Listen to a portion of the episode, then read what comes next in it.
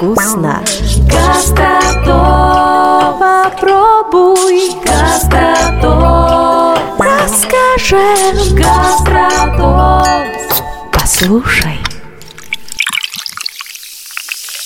Навострите ушки и ваши вкусовые рецепторы. Мы снова поделимся с вами вкусной и интересной информацией про Томск и Сибирь. У микрофона Катя. И Даша, и наш проект «Гастротомск». Катя, слушай, у меня к тебе вопрос.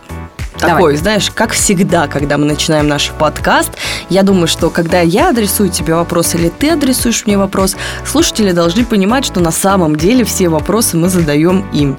Да. А в любом случае мы отправляем им посыл с этим вопросом. Да, ну, я а отвечу, дальше а вы подумайте, как бы обсуждаем. вы ответили. Да. Да, вот у меня вопрос. Как часто ты ходишь в кафе и какие вообще форматы ты предпочитаешь именно вот для себя? Ну, бары это точно не мое.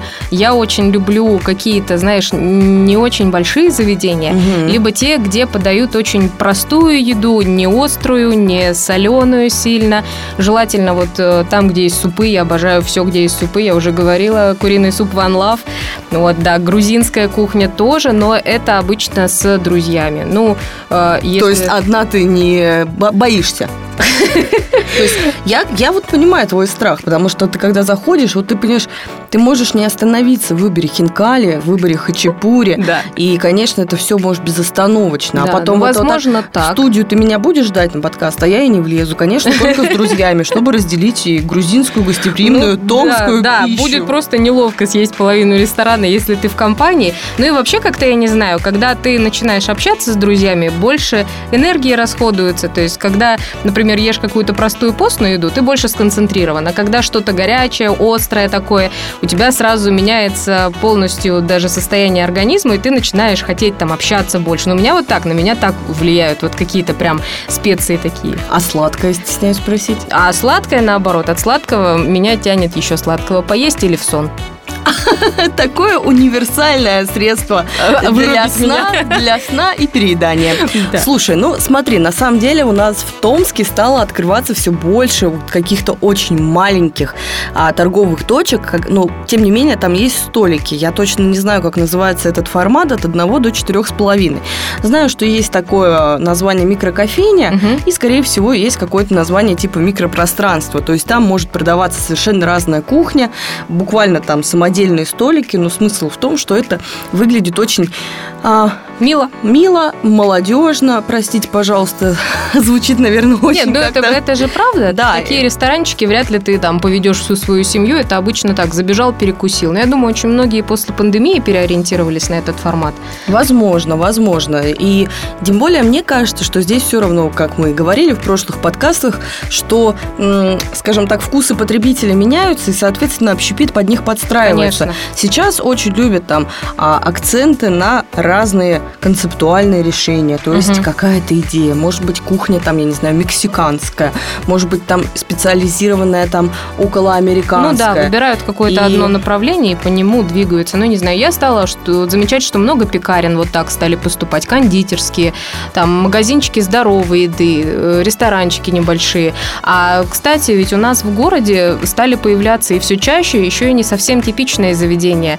То есть э, это не то, что ресторан и даже не рестобар, хотя таких тоже стало больше, они прям позиционируют себя как рестобар. А, это заведения, которые совмещают в себе несколько функций, то есть не только поесть, но и, например, там, как говорят, хлеба и зрелищ, посмотреть кино, посмотреть концерт, выступление, э, или вообще пообщаться. Такое пространство, как антикафе, было очень популярно в один Ой, момент. точно, там можно было, там ты платишь за аренду, получается. Да, да, ты не- платишь за время, которое там мгм. провел, но там не едят, но печеньки, там какие-нибудь чаек, там поесть можно.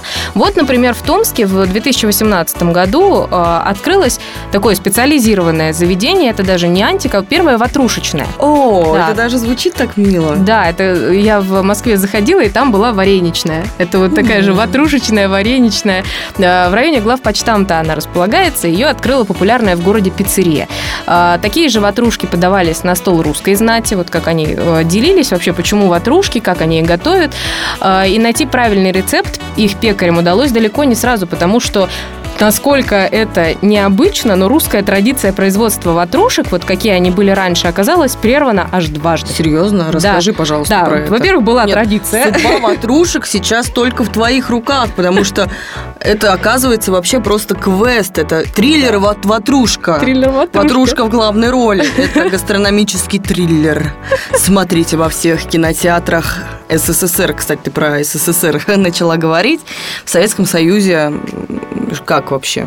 Ну, Жила э, ватрушка. Вообще в советское время на нее сильно повлияли э, индустриализация, коллективизация, потому что если раньше это были все-таки какие-то семейные пекарни, э, фермерские, возможно, производства, даже городские, когда люди начали массово переезжать в города, естественно, деревенская традиция ватрушки была утеряна. А перестройка, которая э, после уже произошла, уничтожила знаменитую на весь мир советскую ватрушечную школу, потому что они успели ее создать, они стали производить ватрушки, ну вот как говорят, там по ГОСТу, вот советский пломбир, советская ватрушка.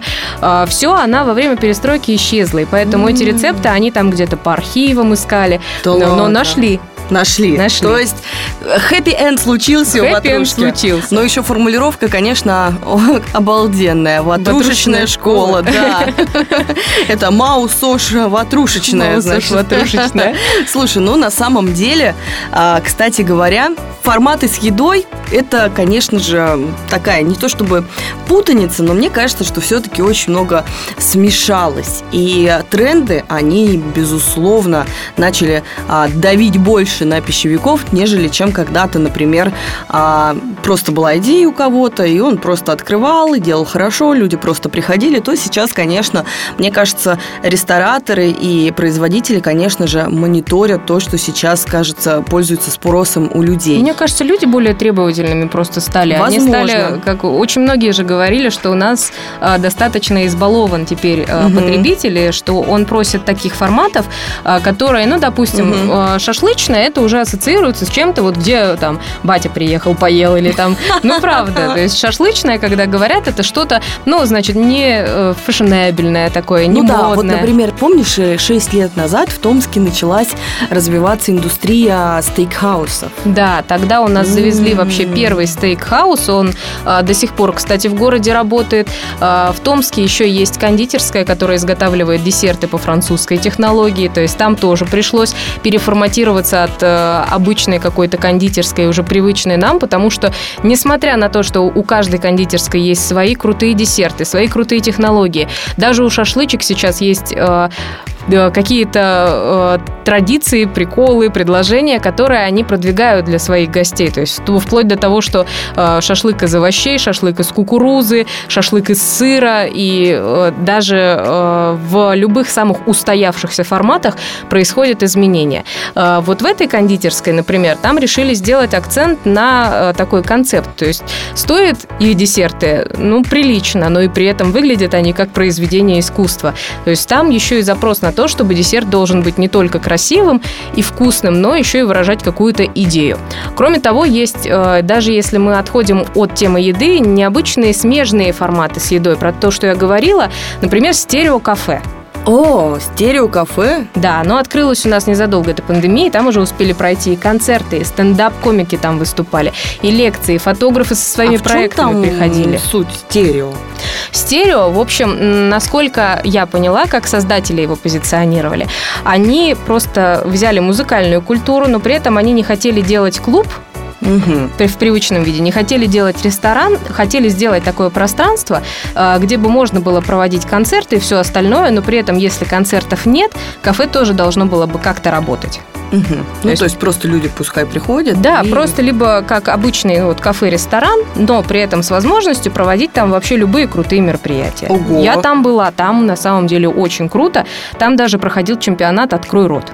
Да ладно. Да. Ну, давай поясним, что это не про еду все-таки. Это не про еду, но при этом вкусно мы там покушали. Ой, как хорошо. А «Открой рот» — это про дикторов, да? Да, но и, и ели мы там тоже.